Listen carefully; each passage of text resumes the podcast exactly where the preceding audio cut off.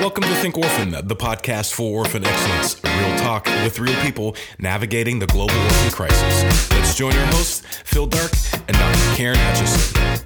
Welcome to the Think Orphan podcast. Very much excited today because we have an incredible, incredible interview coming up um, for you to really engage with. Um, as with the last couple episodes, I have with me Rick Morton. Rick, can you say hi real quick?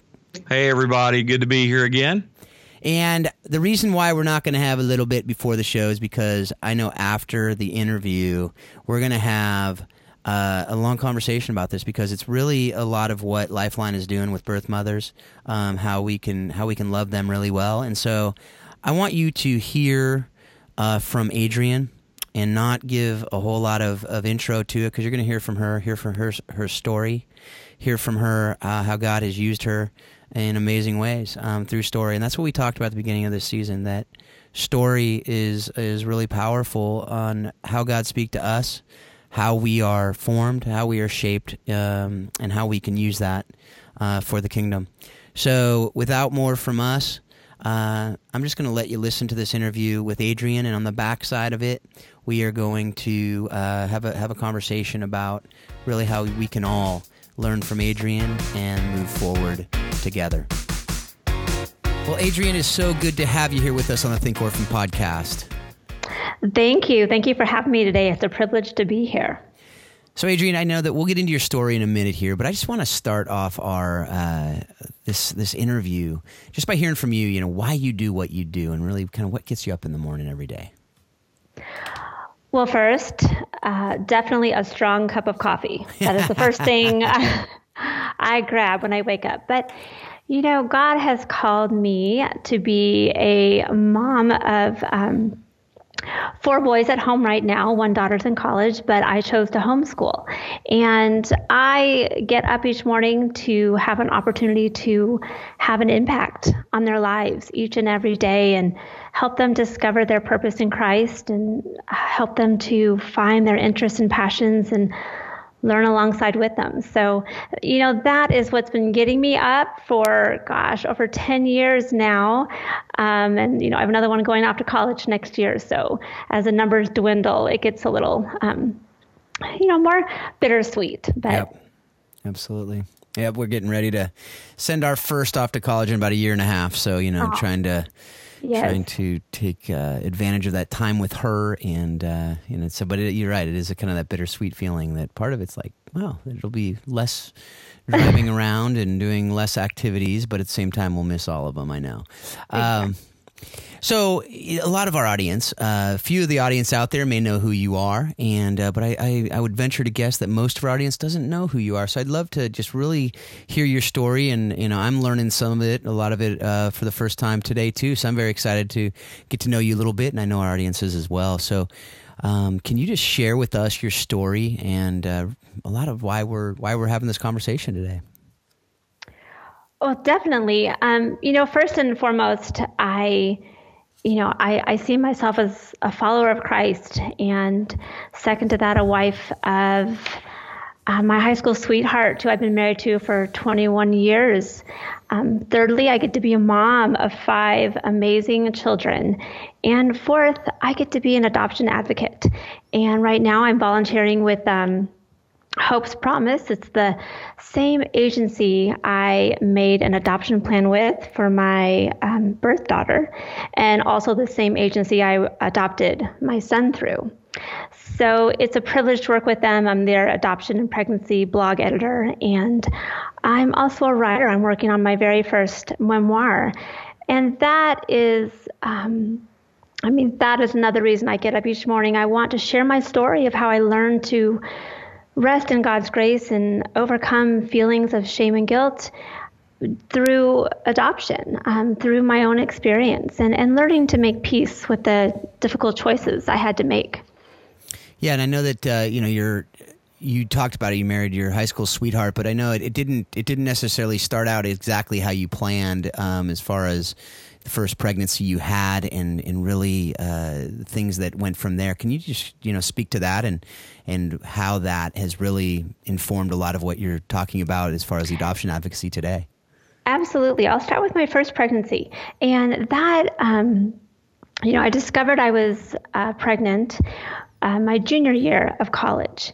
And that um, was with my high school sweetheart. So we were dating long distance at the time. And it was um, definitely unexpected. I was um, an RA at a Christian college.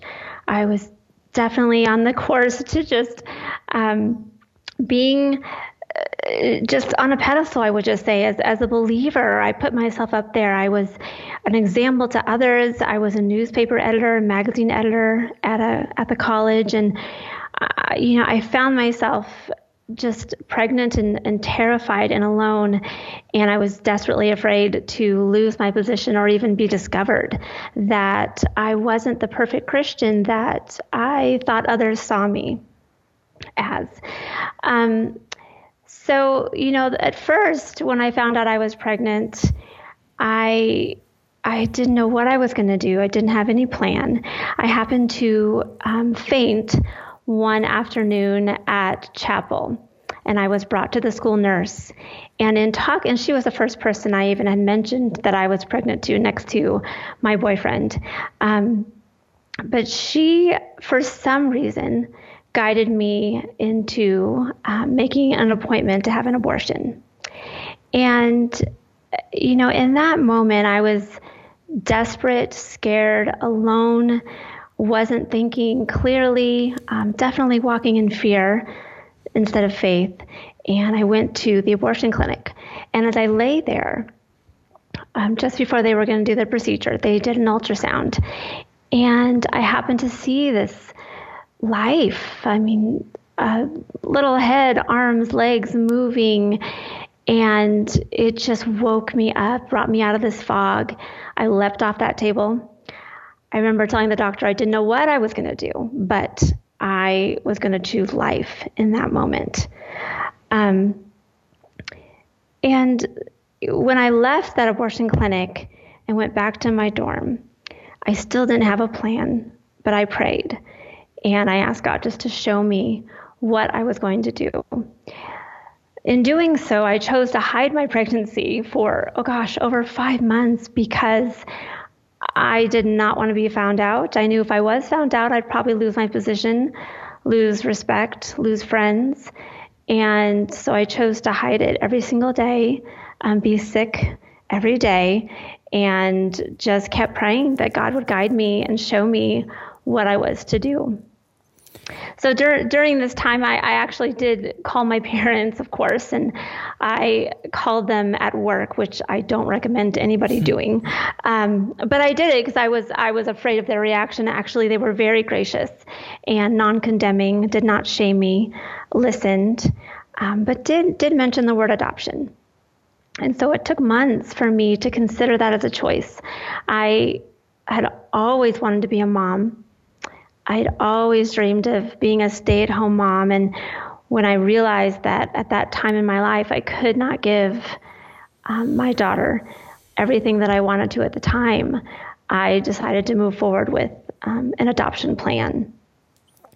I found an adoptive couple who were from California and met them maybe one time but uh, felt that they were going to be excellent parents to my daughter. But it was very difficult on me. I did not want to pursue much of a relationship with them. I was dealing with a lot of heartache and a lot of loss even before I had to make the final decision for her to be with somebody else besides me. So that's how we got to Hope's Promise. We worked with them and they worked with the adoptive parents to make a plan. And I will tell you, um, you know, that time in the hospital was incredibly painful, incredibly difficult. It was a precious time with her. And my boyfriend and I were there together with her for those 48 hours that we had.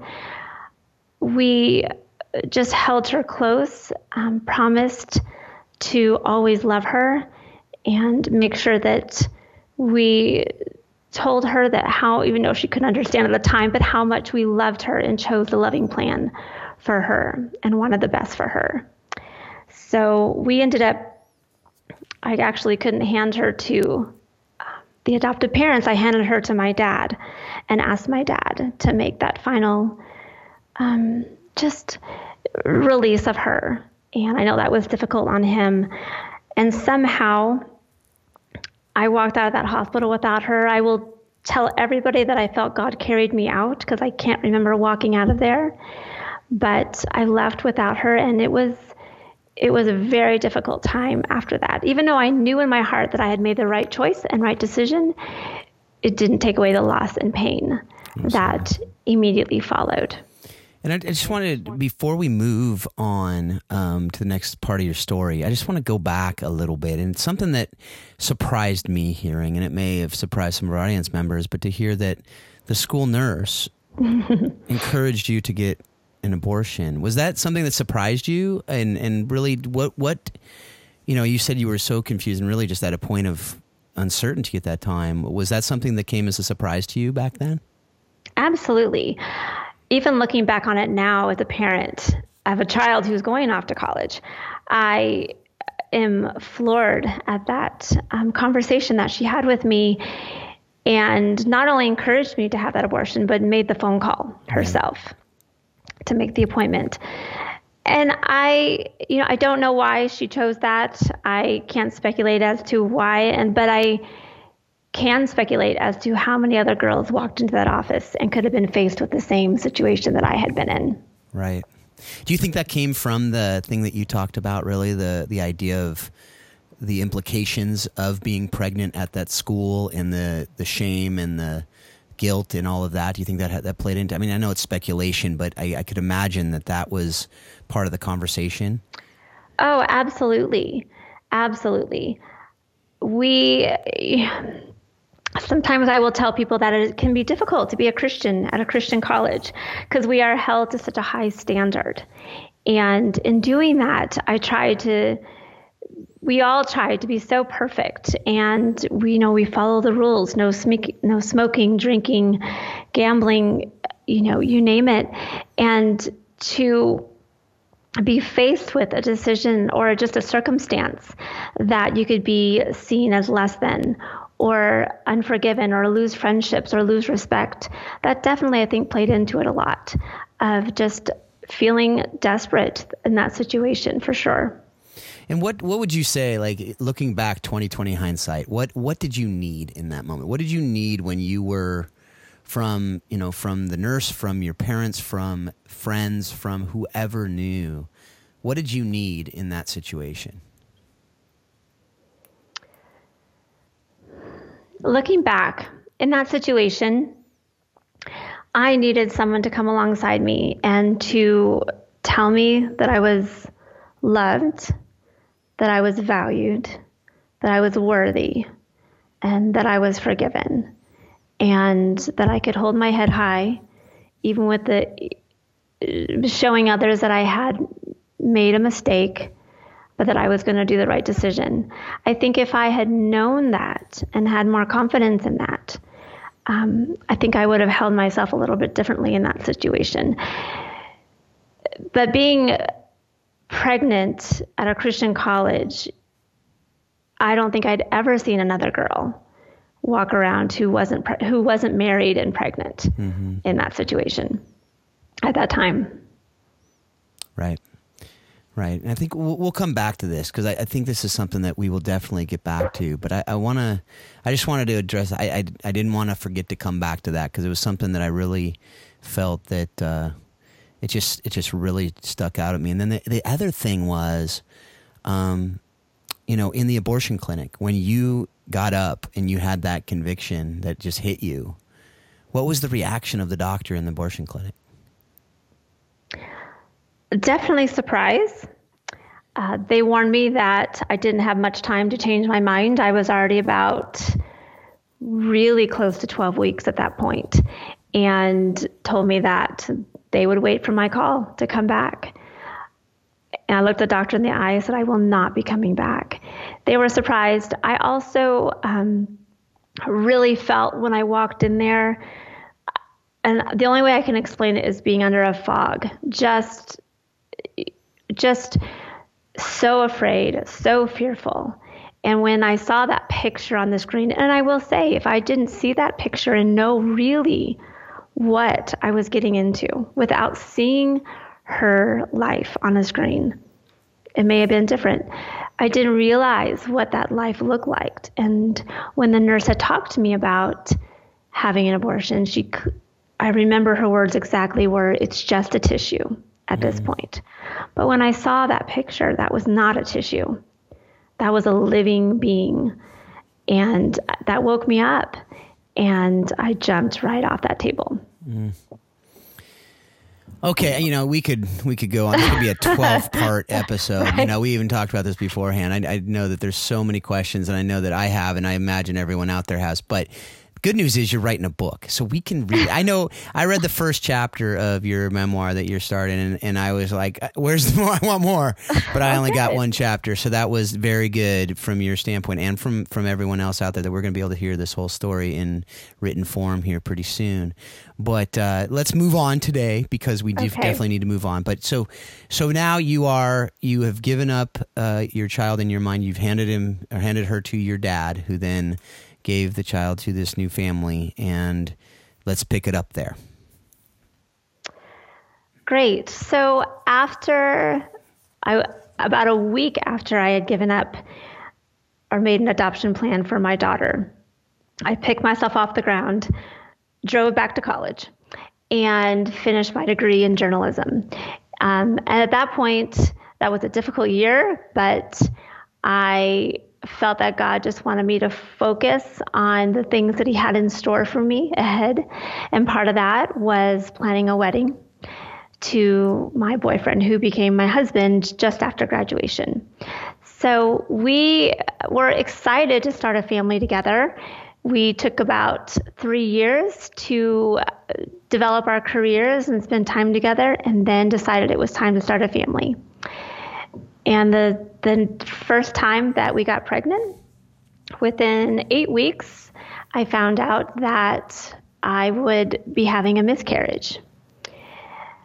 And that, I will tell you, was completely devastating.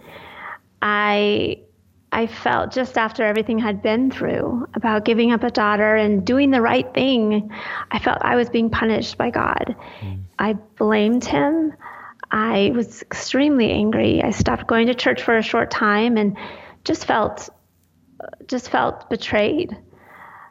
And I had to walk through this time period of, of really holding on to hope that he did have a plan for me and he would teach me that he was next to me during this time of another of grief again if I would just trust in him.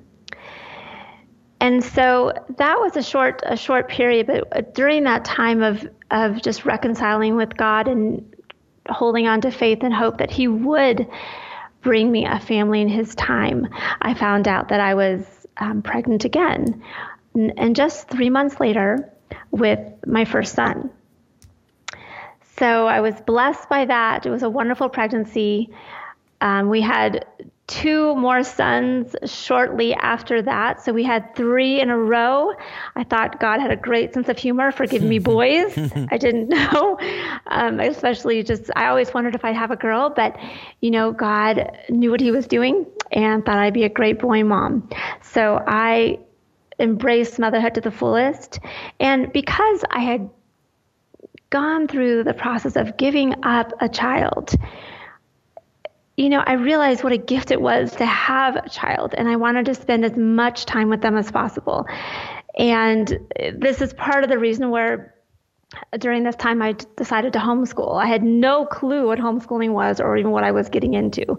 I think the only thing I knew about it was I wasn't going to wear denim skirts or anything like that. But I I knew that that that God had that in store for me. And so I picked that up and and in that process I also felt it was my call to use my story to help other girls along. And when I had these three small children, I would work with an agency, a local agency, to start mentoring unwed teens um, considering adoption, just walking them through the process and teaching them what it was like, what to expect, um, help them make a good choice for themselves. I spoke at a couple schools and teen mops and but my most special thing was just working with girls one on one and just sitting down with them and really walking them along that process and not making it sweet but telling them the reality of it and how it you don't heal overnight but it does take time and that it is a good and blessed decision to make. But in one of those sessions was how I met my birth mom of our next adopted child. Hmm. Yeah, so let's let's just keep going with that. Like you, so, okay. so then you know we, we will come back to some of this, but yeah, sure. let's definitely go to the the adoption, um, and then then actually, if you can just from there, uh, well, let's let's just start with that, and then we'll we'll go from there. Okay, okay. So w- the adoption, the the birth mom that I met, she was a family friend. Um, she had encountered an unexpected pregnancy and I knew about her story a little bit. I knew about her a little bit, but I offered to share my adoption experience and mentor her through the process if she was willing. So I would meet with her on a couple occasions. We met over coffee, and I shared my story as I usually did and walked her through the adoption process, um, encouraged her where I could. And when she was about maybe five or six months pregnant, she surprised me and said she felt that my husband and I would be the perfect parents for her child. And she, over a nice cup of coffee, asked me if I would consider adopting. I immediately said yes. And then I went home to ask my husband if that was okay. Thankfully, he had a feeling that uh, that was going to happen, that we were going to have our fourth, and it wasn't going to be traditional and we were thrilled. We I we went through Hope's Promise again for our designated adoption, which was completely surreal because we sat in the exact same office that him and I had been in to make an adoption plan for our daughter uh, so many years ago, about 11 years prior than that. And so both of us, or all of us, went through Hope's Promise and worked on an adoption plan. We felt that an open adoption would be the best decision. And I really felt God's peace throughout the process. Um, I, I, she's one of the bravest women I know, and she felt from the get-go that adoption was always going to be the choice she had made. I mean, I had, I had waited till the very last minute to make that decision, but she knew right away that that's what God was calling her to do. So it was a pleasure working with her, and we held a sweet adoption entrustment ceremony at the hospital. And I remember the one thing she asked my husband and I to do, and that was to promise to teach her son about the love of Christ. Hmm. And so we promised to her that we would do that. Um, we we have from the very beginning. Now, on the adoption side of things, I I just assumed I would be I would know automatically how to feel and what to do as an adoptive mom because I had made an adoption plan. Um, but let me tell you, it was a completely different experience than what I thought, and and I had some difficult days. The love I thought would come so naturally didn't come right away mm. that I had hoped for. I I thought it would just you know be this love at first sight, and I would know how to what to do and he would fit right in and and even though he did i still struggled because what had happened was a lot i had a lot of these emotions come up about um, giving up my own daughter for adoption right. and somehow that created a wall and i don't mm.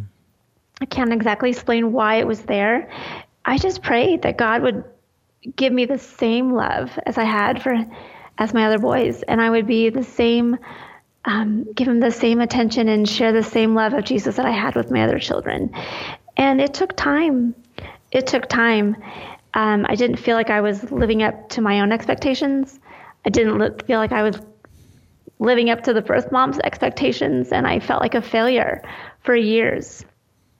Um, but God showed me that I didn't need to be a perfect mom, but that through my weakness, He was He would make me strong and he really, really strengthened my heart. I mean, he grew my heart, which I did not expect.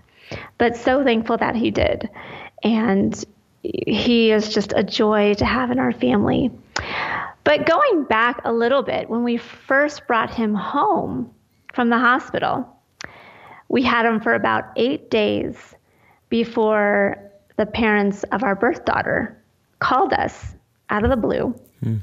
and asked to meet us. My birth daughter had started asking questions and wanted to come visit us. And that was really one of the first times I had heard from them in years and years. And so while I had this newborn child, adopted child, that I was learning to to love, I was also dealing with the fact that I would be encountering a, my adopt or my daughter that I had given up and seeing her for the first time in several years.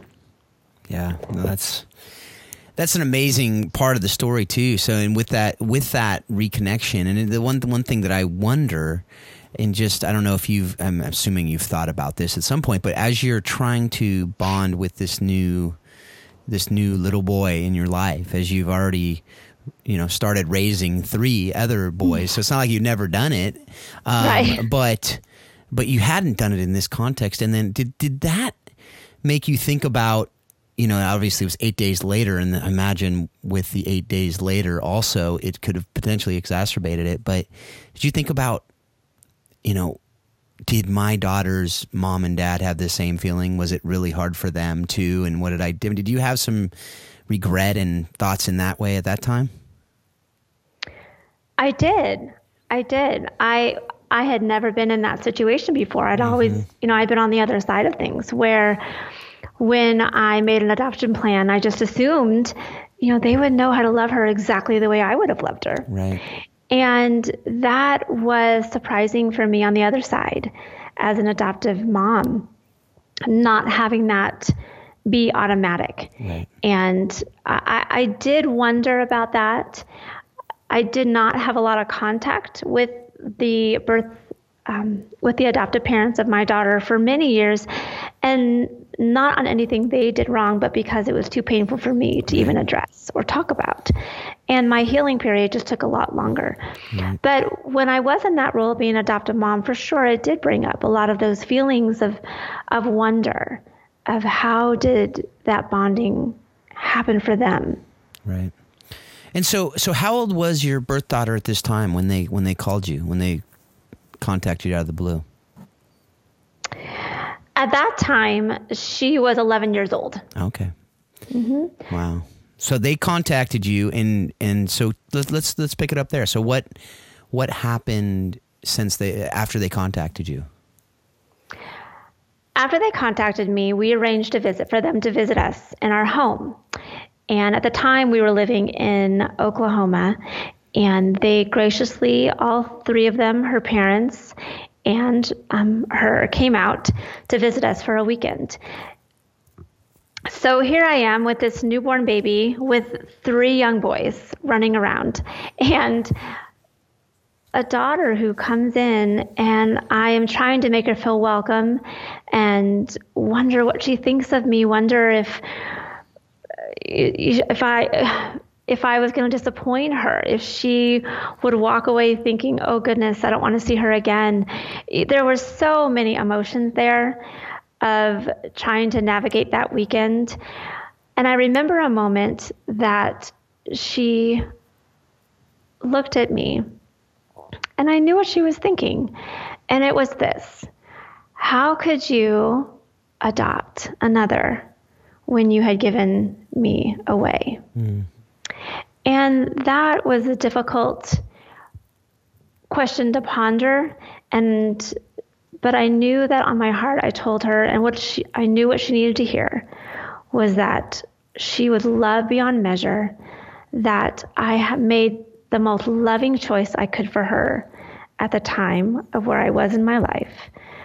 And that no matter how many children I had or brought into the home, would never replace her in my heart. Hmm. Hmm. So we the weekend went great. I was able to have a little tea with her and her adoptive mom and and share with her again just how much I loved her, just reassured her of my love for her. And when she left, it was heartbreaking. It was very hard. It was emotionally wrenching for me. Um, I, I had to take some time to breathe and just know that that this was part of God's plan as much as it was painful and hurtful. I also knew that she was loved and well cared for and a happy little girl. And I was just privileged that she wanted to get to know my husband and I. Mm. So that that started the reconnection process. And then over the next several years, all the way through high school, she would periodically choose to come out. And as she got older, she would come out on her own to visit us. Mm. And it was an amazing experience. But I will say, I I felt we, we had a lot of difficult conversations and I didn't shy away from them because I knew that open discussion needed to happen. And there were a lot of questions she asked, and, and you know, with the whys, the why did you give me up? But you guys look fine now, you know? I mean, yeah. it was a different circumstance. You didn't see what we were like, you know, 20 or how many years earlier. And I just remember just having to be honest with her and open, very gentle, um, patient with tears, and know they would come and accept them. And not, but also at the same time, not be hard on myself. Not, I felt that God did not want me to be filled with guilt and shame over that, but to help her walk through that process um, that she needed to be at without me feeling like I had done something to wrong her, which in my heart of hearts, I knew that that was not something that God had called me to do was to carry that guilt and shame, but to really help her with where she was. Absolutely. Um, so we just, you know, it took us years. We just established that trust with her. And the most precious part of it all was just being able to connect with her brothers, um, her full siblings, you know, which is three full brothers and mm-hmm. an adopted brother, which she, um, she just took under her wings because she understood what it was like to be adopted. Wow. So that, you know, you, you've been able to not only reconnect on a one-time deal, but you've actually been able to establish a relationship that, as you said, now she has, you know, a, another family, so to speak, that is, you know, that is blood, um, that she's been able to establish a relationship with, which, which is, you know, I imagine for you, uh, is just pure joy. It, it, you know, obviously not without issues, but but I'm mad. Is that is that pretty accurate description, or am I putting words in your mouth? Oh no, that's completely accurate. You know, when I go back and think of where I was when I had made that adoption plan, I I could not see the bigger picture. I I didn't. I had no idea God would bring her back into my life and establish that relationship. I, I, mean, it took 10 years for me even to be able to speak mm. without weeping. And it was all on his timing. Mm. I mean, he had to wait. I had to wait for God to heal my heart. And I had to wait for God to put it on her heart to want that relationship. There was no pushing or forcing. It was natural, but it took time. And when that time came around, it was perfect. And like you said, not without challenges because that's life. Right. But it was it was in God's timing and he he knew it was time for me to connect with her because that's what she needed and I needed to connect with her as well. And that relationship has been sweet. She is a joy. She is um, a wonderful Christian adult young woman and we just are thrilled that she's part of our lives. I'm truly thankful for any moment with her because it's just it's precious. Mm-hmm. But all that time ago, I would have never imagined that's where we'd be today. Absolutely. Well, you know, again, we could talk on and on about the specifics of all this, and uh, unfortunately, we don't have all that time. But we have a little bit longer that I want to I want to get into a couple things with you Sure. that goes to you know some of the things you alluded to, and I, I want to read a passage out of the book that, okay, I- of course, it's chapter one, and there was it was chock full of of goodness, but this one. Um, and really tough, tough things too, though. And, and this one part really kind of speaks to that. And I want to, I want to ask a couple questions after it, but I want to read it right now. It says the waves crashing onto the rocks reminded me, and th- just take a step back. This is when you had basically had found out you were pregnant, and you felt mm-hmm. completely, you know, lost. Basically, if if, if I'm you know, again, don't want to put words in your mouth, but it seemed like that was the case. Yes. And so this is, and you say this in, in that time. It says the waves crashing onto the rocks reminded me of my own worst fears of an unplanned pregnancy, to be smothered over and over again by ruthless rumors and unforgiving talk. One wave might say, "How could you?" As it crashed over my head. Another would say, "I thought you were a Christian," and yet another, "No one will want you now." And still one more powerful than the rest.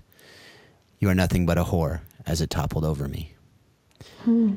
as you talked about, and I imagine even hearing that again probably brought you back to mm-hmm. that time, and mm-hmm. and you know you talked about the overwhelming guilt and shame. This, and and unfortunately, I imagine there are girls, young women, women who are hearing this and are feeling that right now. And I want you to speak to them. Really, I mean, just speak to them right now.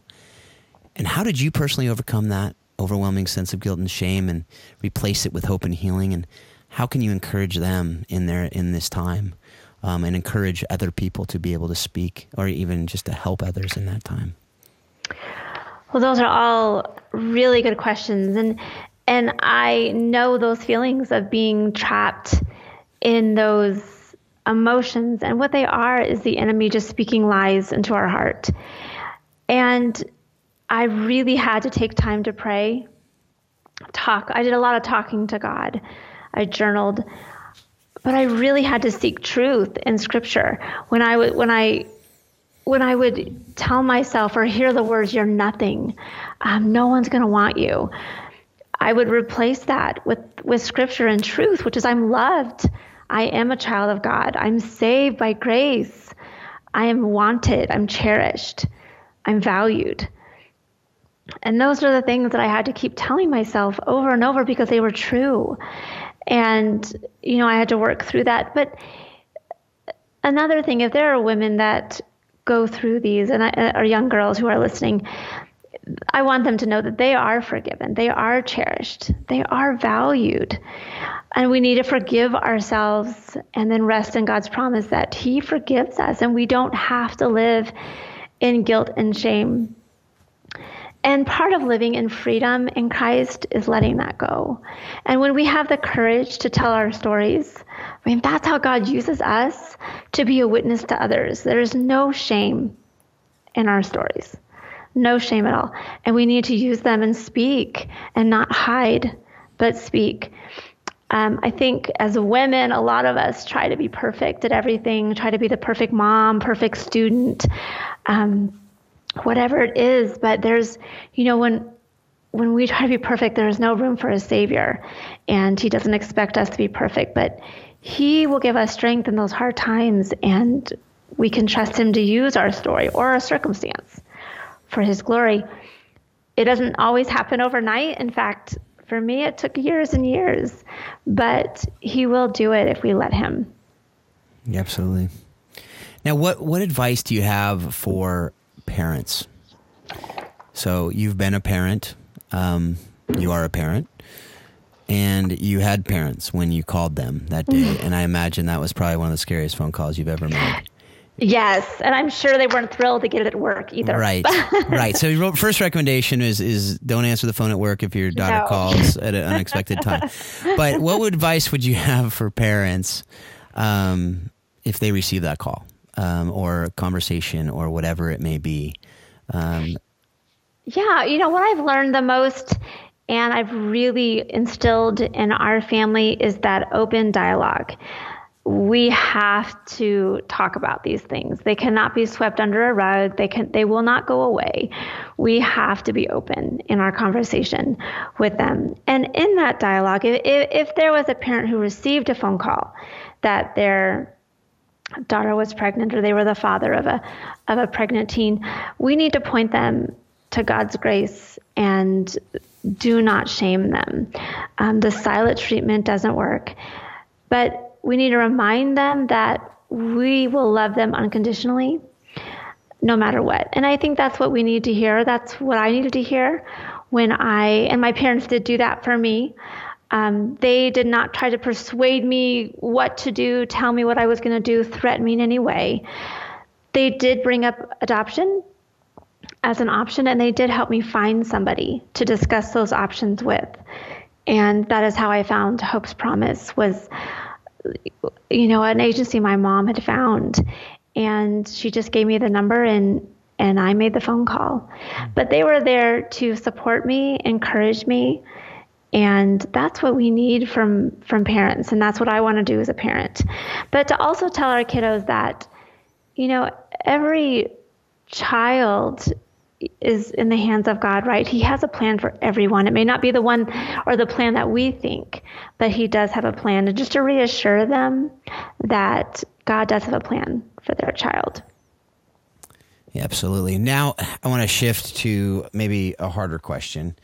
Okay. Um, it may not be, but you know, unfortunately, the church has is not does not have a great track record on how it's handled some of these issues, and um, maybe has not been as grace filled as it could be in some of these um, mm-hmm. sometimes, which is probably goes to your response or to your your uh, that paragraph we read from your book. Mm-hmm. Those fears mm-hmm. come from that kind of legalistic side that says, you know, if you're not perfect, you know, you there's no mm-hmm. grace, right? Mm-hmm. So I, right. I don't want to lead you too much, but but really, how can the church practically, and I, I want I want you know, kind of practically um, support and encourage young girls, um, and really the the fathers of these you know babies mm-hmm. as well when Absolutely. they experience unplanned pregnancies.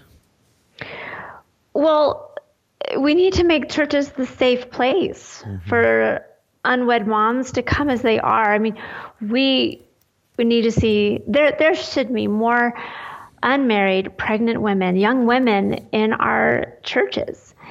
And they're out there, but they're not always coming to church. And if they're not, it's because we've put that stigma on them, like you said.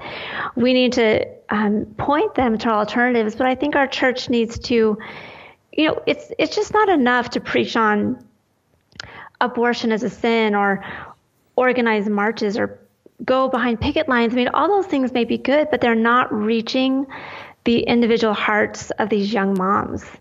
There is just too much pressure out there, and they need to know that they're loved and that they're saved by grace and that God doesn't see them as any less.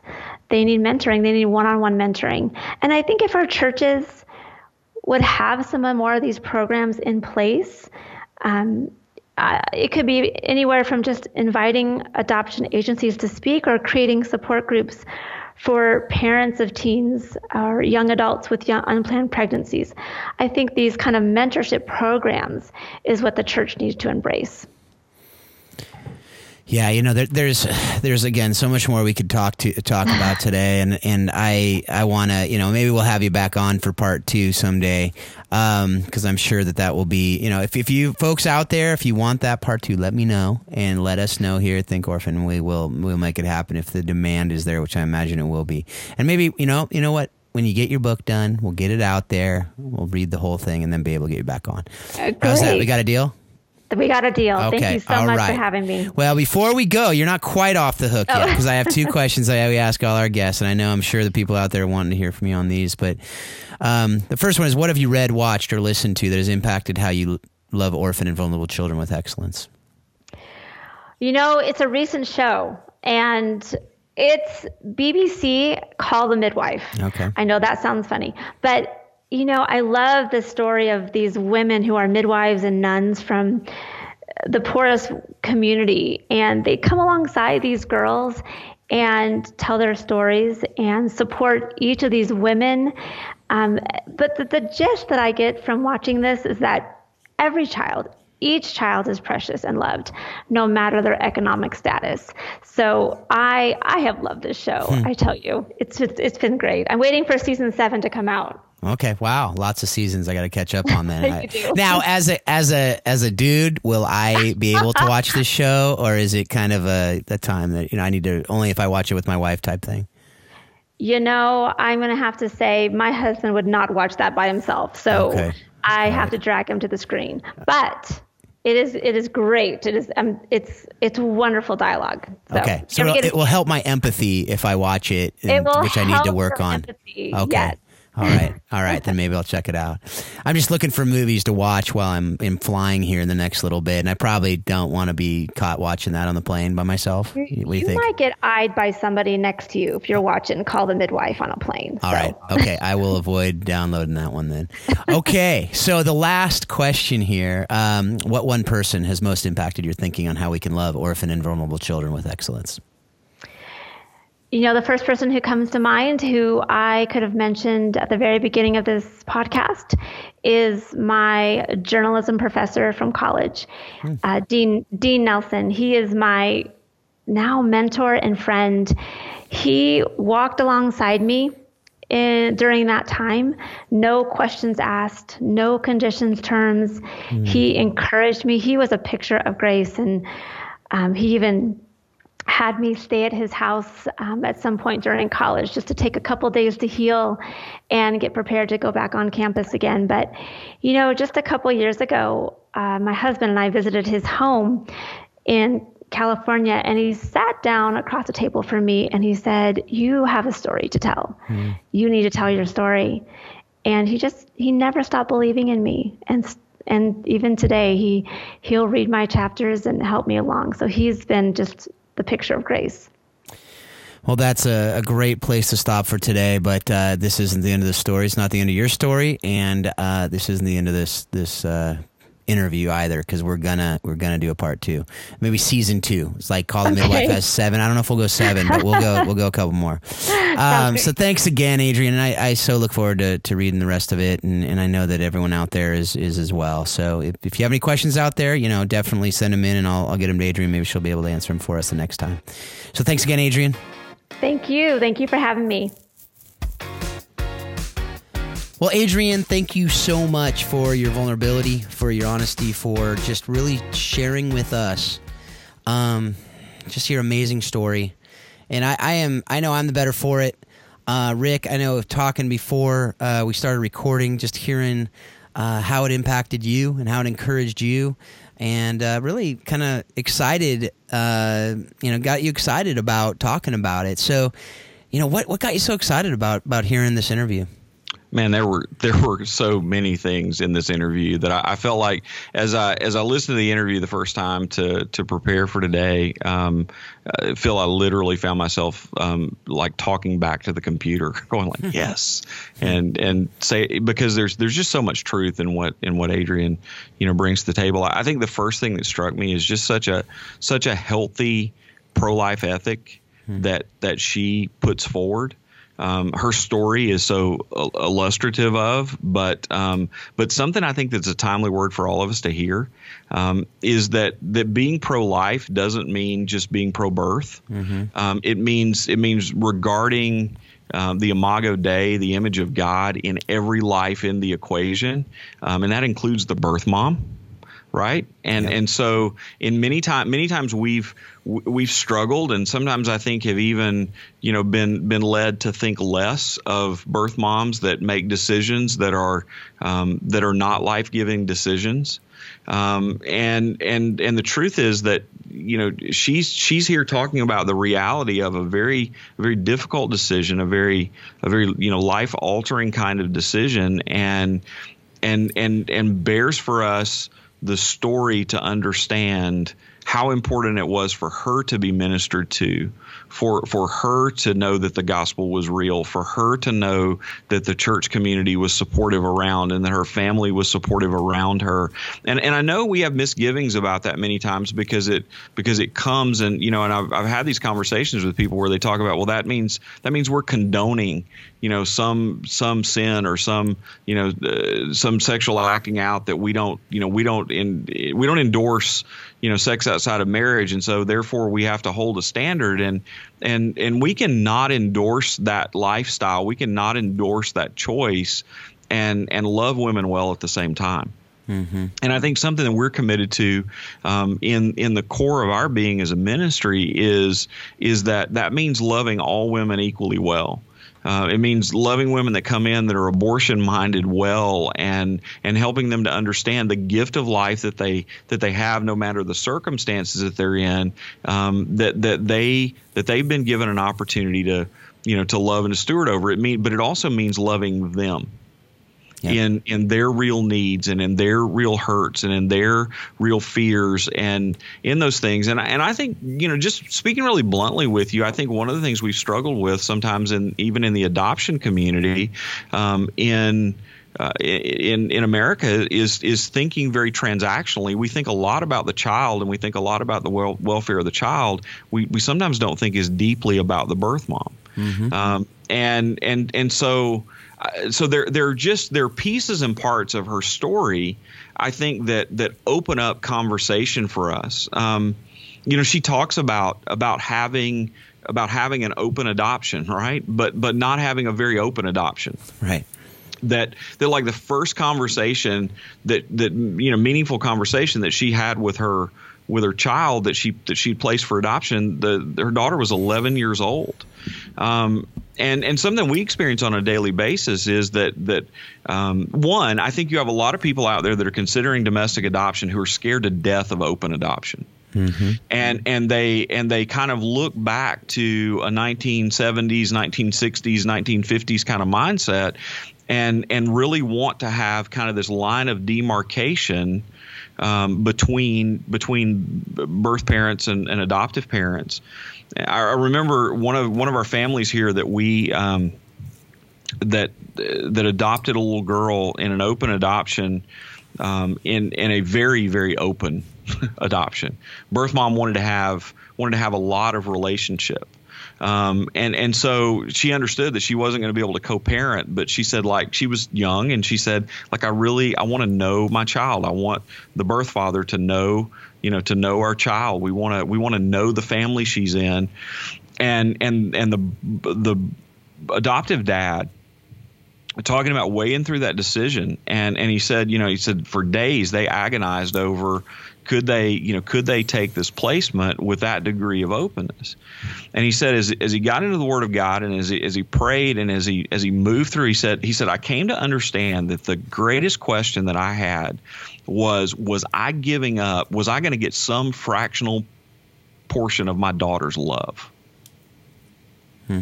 Like like was was and, and he said like literally I'm I'm sitting there and he said I realized that I'm thinking of my daughter like she's a pie. hmm. and like I'm just like I'm going to get a smaller piece of the pie.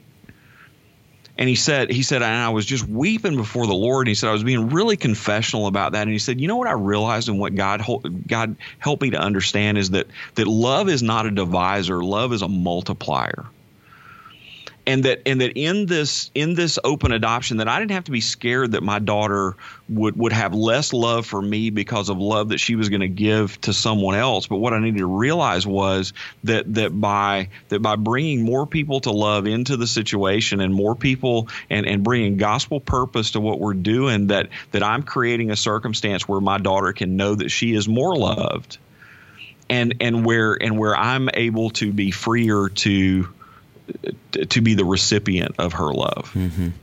And man, I just I'm incredibly thankful for um, for for families who are willing to who are willing to entertain the difficulty of an open adoption for the promise of being able to minister to a birth mom and to and to invest the gospel and to disciple a birth mom well.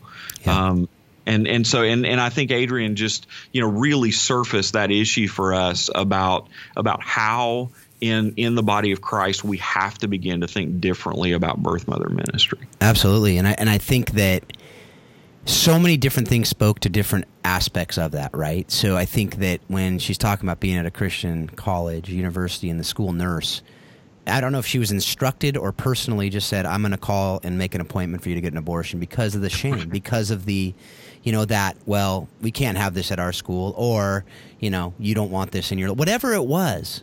Why was that the recommendation? Why did she make that call? You know, it's just it highlights to me an issue we have in the church that it's like, well, let's brush this aside rather than actually loving this young woman who's in a in a very difficult situation because you know what? As you said, rather than ignoring it, rather than brushing under the rug, rather than whatever, we need to really engage it as we would with any other sin that you know, it happened it happened, right? The the idea that what whatever happened, she's now pregnant and she's now in a situation that we we need to love her as we would with any other person who's in front of us, right? What does that look like to love her, right? In her situation, she's struggling with, and if we don't dive into that and love her as well as we possibly can, you know, then that's you know we're just as much at fault, right? We we we can't we can't just say our hands are clean because we didn't do it. Well, no, we're yeah. we're invited into that situation and say, okay, how can we love you? How can we encourage you? You know, without condemnation, without a this is a bad, there's a stain. You know, the whole you know all these different analogies that we hear. You know, the fact of the matter is the deed was done. Right now, what? Right now, what? Yeah.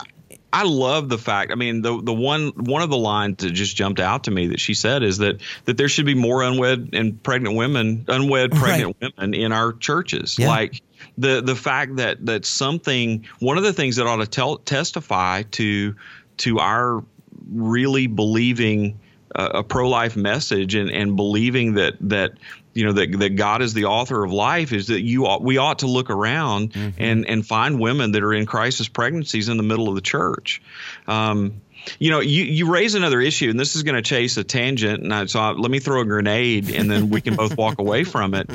But I, I, think you know, you you mentioned the issue, you know, even the issue of abortion and the thing that she brought out about being counseled by by a school nurse in a Christian college to you know to to get to get an abortion i think we i think we have no idea of how many women are sitting in our congregations on on a weekly basis who have have a history of abortion in their mm-hmm. past and I don't and and like and man you know and and and so let me let me state unequivocally for the for the folks that are out there in you know in the listening audience that that, that you'll find no one who's more pro life or, or or no one who's more anti abortion than than I am but but the reality is that I think many times the rhetoric that we use around abortion and even the way that we approach the issue, what we're doing is we're driving we're driving women who have have abortion in their past, in their history, we're driving them into more shame and we're, we're driving mm-hmm. them farther underground. Mm-hmm. And and so like if our goal is about seeing these seeing these kids born, seeing babies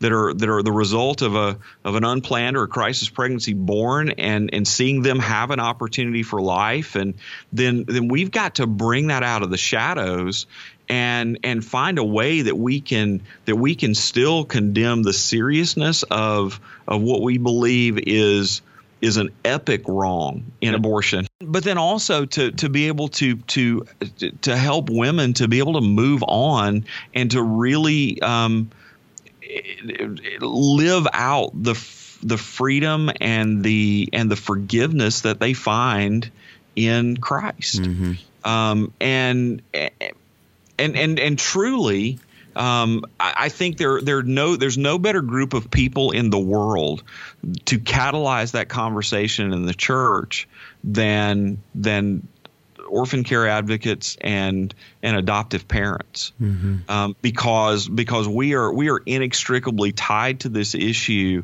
and and we above all um, should have a grasp on like the, the the value and the importance of of human life.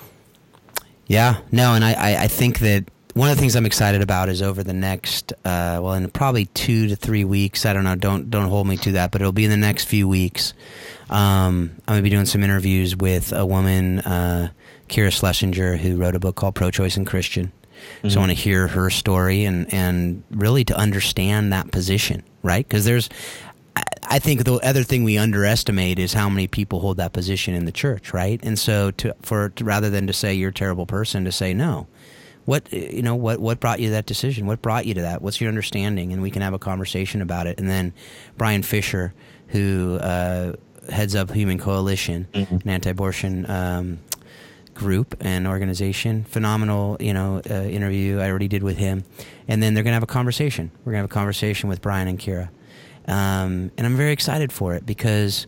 Um, I think we all need to understand, you know, if you're on the side that you're pro-choice and you're listening to this, and you want, I want you to understand what the, what Brian and the pro-life message is, and and and uh, what he's believing. I also want us to understand if you know I'm you and I both Rick are are pro life, and I, I am very much so. And you know, like you said, whole life. I mean, we we don't stop at birth, right? You know, I think we're what we're doing today, this conversation, this this podcast. You know, we're we're all about you know helping the orphan and vulnerable, and we believe that starts from conception, right? And so, what does that look like? But but you know we need to hear and understand and listen to rather than making assumptions of what somebody we disagree with thinks right we're not going to put that into the you know no this is what you believe no i mean i read kira's book um, and it was very interesting to me you know i was like oh i never really thought about that and for us to be thinking about these different things is important you know and i can agree to disagree as i've talked with different people like i can read the book and and still agree to disagree, but doesn't mean I don't care about you and love you as a person. Mm-hmm. And we can go on and be friends and we can go on and move together, you know, in different ways and maybe do some work together even. But I can disagree with you on this fundamental, very fundamental thing. And, you know, and I don't need to convince you today because that's not really my job at this point um, to do that. You know, some people that is their job, but that's not my job at this point, um, mm-hmm. and I'm not in that space in the relationship. So that and that's okay. But I think it's important for us, and this is something that I'm working on, is the, the, really the empathy for us to understand other people, for us to understand the position before we attack it, um, and you know maybe never attack it. And if you're in the right position, if it's part of the relationship that you have with that person to challenge that, then I believe we do need to do that. But that's that's a, another conversation for another day as well. But um, I think we've had that conversation on this show, as you know, as far as how to engage well in in the right in the right conversation, in the right relationship, the right point of a relationship. But you're not going to have much impact on someone if you don't know them. If you're going to come up and just say, them, "You're wrong. You're a terrible person." for believing whatever it is. That's not going to have a whole lot of impact on people. And sure. and so I think that we need to start with compassion, could start with an understanding, start with trying to trying to really understand each other. Um, and you know that was something that that uh, you know it, it, this interview really, as I said, as I said to you before recording, Rick, you know, when I was listening to it, um, I was just like, wow, this was just amazing. Like the how deep, how rich on so many different areas. But I think the one question I asked her that her answer just really it wasn't didn't like catch me unsurprised like what she said, but how she said it and how raw and real it still was when I said, What did you need in that situation when you were in mm. college?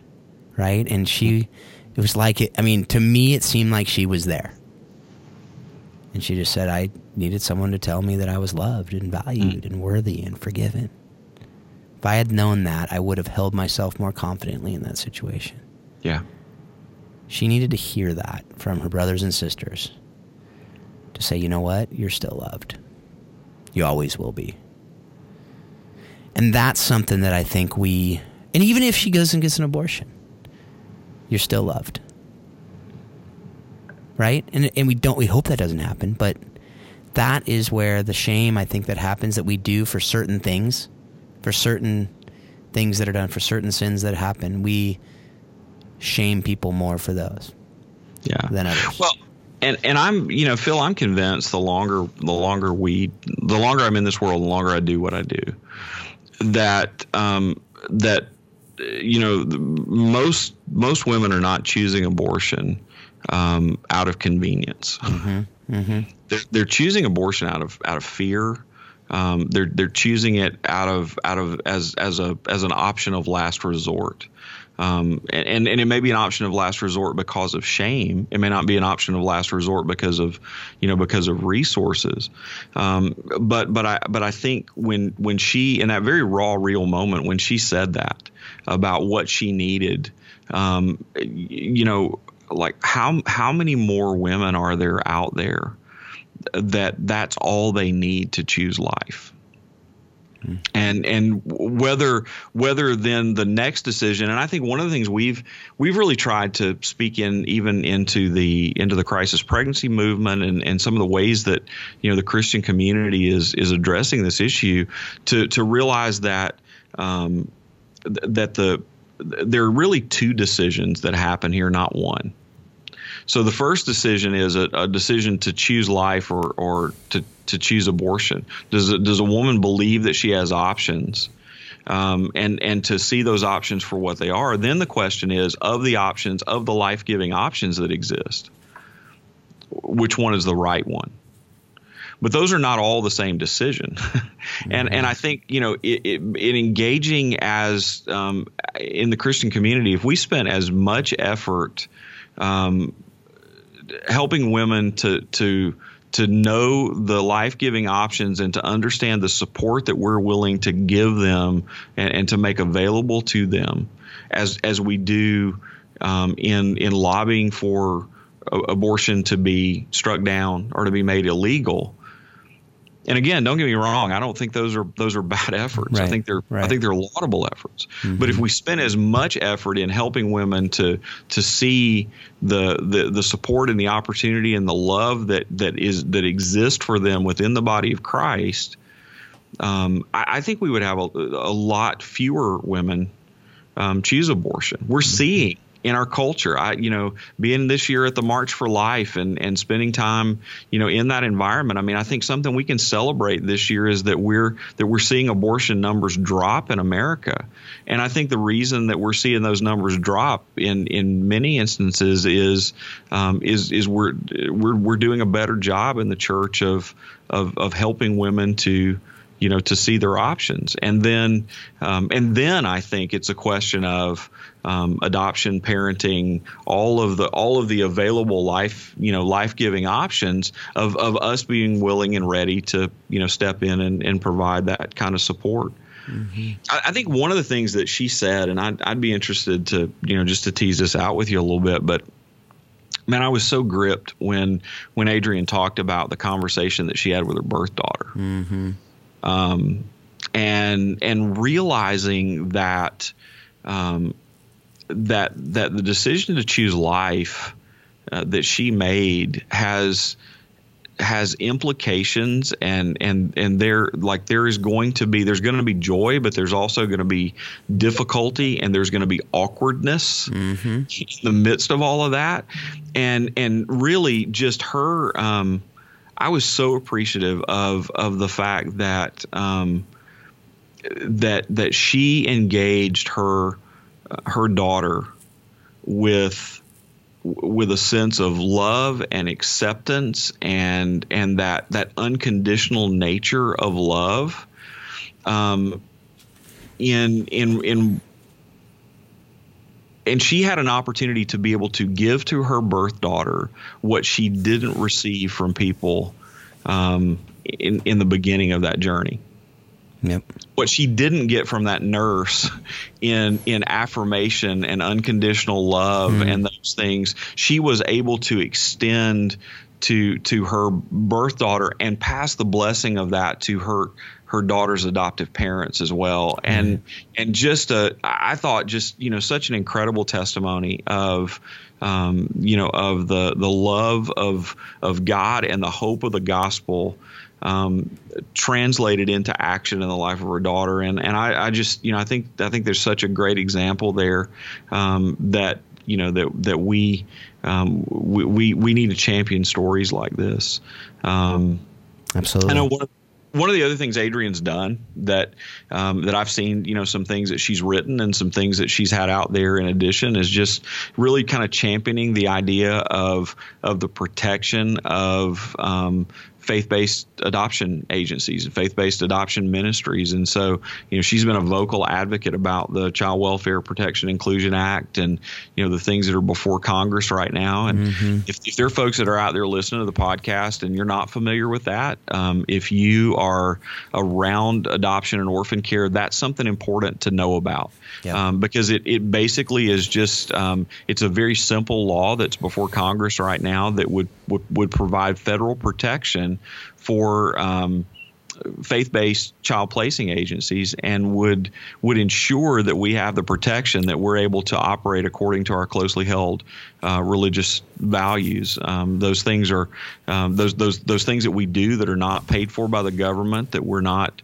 you know we're not working as an agent of of the state or federal government. Right. We would be allowed to um, to to not have to violate the convictions and, and those things that we um, you know that we draw from the scriptures and those things that we hold closely.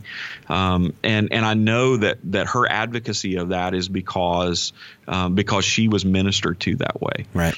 And because of the you know the the the great work that the agency that um, that that helped her place her daughter um, was you know that they that they functioned according to to biblical values and according to a Christian worldview and the way that she was ministered to by you know the people that that were a part of um, of her adoption plan. And, and so I would speak on her behalf for a minute and just say that if you're out there and you don't know about the Child Welfare Provider Inclusion Act, um, find out about it, go Google it, um, check it out, and then um, contact your senator, senators and your congressmen um, and let them know that that's something that, that you support and, and something that you would value and that would um, you know would would ultimately help to represent your thoughts and your values in in in the way that we're governed. Yeah, absolutely. And, you know, I mean, I think that Adrienne's, um, she doesn't stop at, at just her family. Let's put it that way. The fact that she wrote this, she's writing the book. And I'll tell you what, the chapter I read, as I talked about in the interview, it just blew me away. The little excerpt I read, even reading it, I was like, dang, this is so good.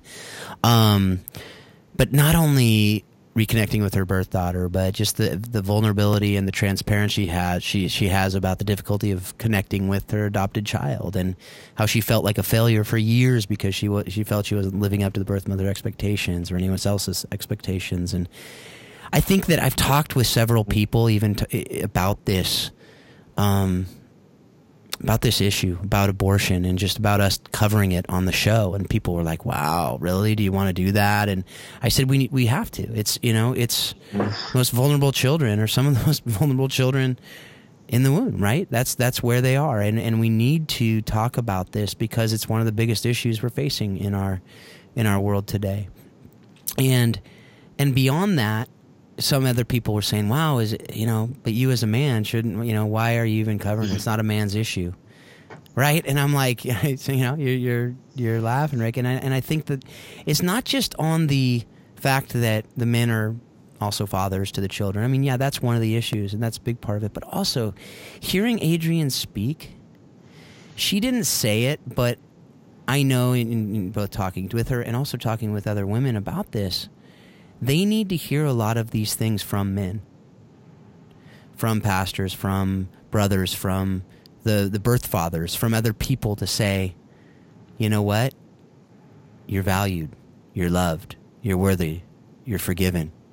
Right? And not that men are better or men, it's not a sexist comment. I hope you're not hearing it as that way out there but it's really something that we they needed women as well. But if this isn't a women's issue, this isn't a men's issue, this isn't a whatever issue. This is a, this is a life issue. This is a human issue that we need to address together if we're really going to come up with, you know, if we're really going to be able to have full, real conversations. Um, that's just something that I firmly believe, and uh, you know we need we need to bring this to a, to a close, and I, I don't want to just end on that, Rick. But I know that you also have a recommendation, and it's going to be a little different recommendation today. I really want to start more than more than just saying books and movies and podcasts and whatever else. I want to really start recommending other organizations that we can go to that will be able to help us in the different issues that we're talking about on these shows. So, Rick, you know, why don't you address that a little bit? I know that you have something to say about that, it being a being a human issue. but also um, just make those recommendations, and then then we'll bring it to a to a close. Yeah, absolutely, Phil. I, I, think the the recommendation I'd want to make today is to is for a ministry um, that are that are great friends of ours called Embrace Grace. You can find them at embracegrace.com. Um, and and the ministry and mission of Embrace Grace is to is to mobilize local churches to minister to uh, women in crisis pregnancies. Um, and and so they they do a, a, an excellent job of being able to connect with women, help the church understand and learn how to connect with women that are experiencing crisis pregnancies, and then they do Bible study groups and supportive communities um, to come around these women and to to help them um, to both see and to live out life giving options. And it's it is one of the one of the best um, mobilizations of the local church that I've seen in a long time. Um, really, you know, the the way that they that they love and care for women, and and the truth is, if you in your church have um, a desire to to do this kind of ministry, uh, Embrace Grace will train you to do everything that you need to do and provide all the resources for you to to give you a roadmap for for how to connect with women in crisis pregnancy, and then give you the tools to know how to minister to them effectively um, to support them through the journey of choosing life. And so they're uh, they're great friends. We we love them and are really thankful for their ministry. But if you go to embracegrace.com, uh, you can find all their information. Hmm. So, folks, you know that was a little longer. Thanks for sticking with us. Thanks for sticking with us on this because this is such an important issue, and I and I I did not want to shortcut. Um, just Adrienne's message and you know and so I I really want to encourage you out there to engage these issues. If you have any comments any questions anything that you want to disagree with us on if you want to you know be mad at us about something whatever it is I strongly encourage you you know send us a note. If we missed something which I'm sure we did you know let us know so that we can we can not, you know be thinking about it at the very least and then maybe be covering it on the on the show or otherwise, if you know other people to speak to issues like this, please let us know that too. Um, but as I as I hope and pray um, with every show, I pray that you take this and you know you use it, you think about it, you challenge yourself to think mm. deeper and harder about how you can love orphan and vulnerable children better and better each and every day. Thanks a lot. Have a great week. We hope you've enjoyed today's Think Orphan podcast. For all the information in this week's podcast, please visit us at thinkorphan.com. You too can be part of the conversation. Send your questions to info at thinkorphan.com or join us on the Think Orphan Facebook page.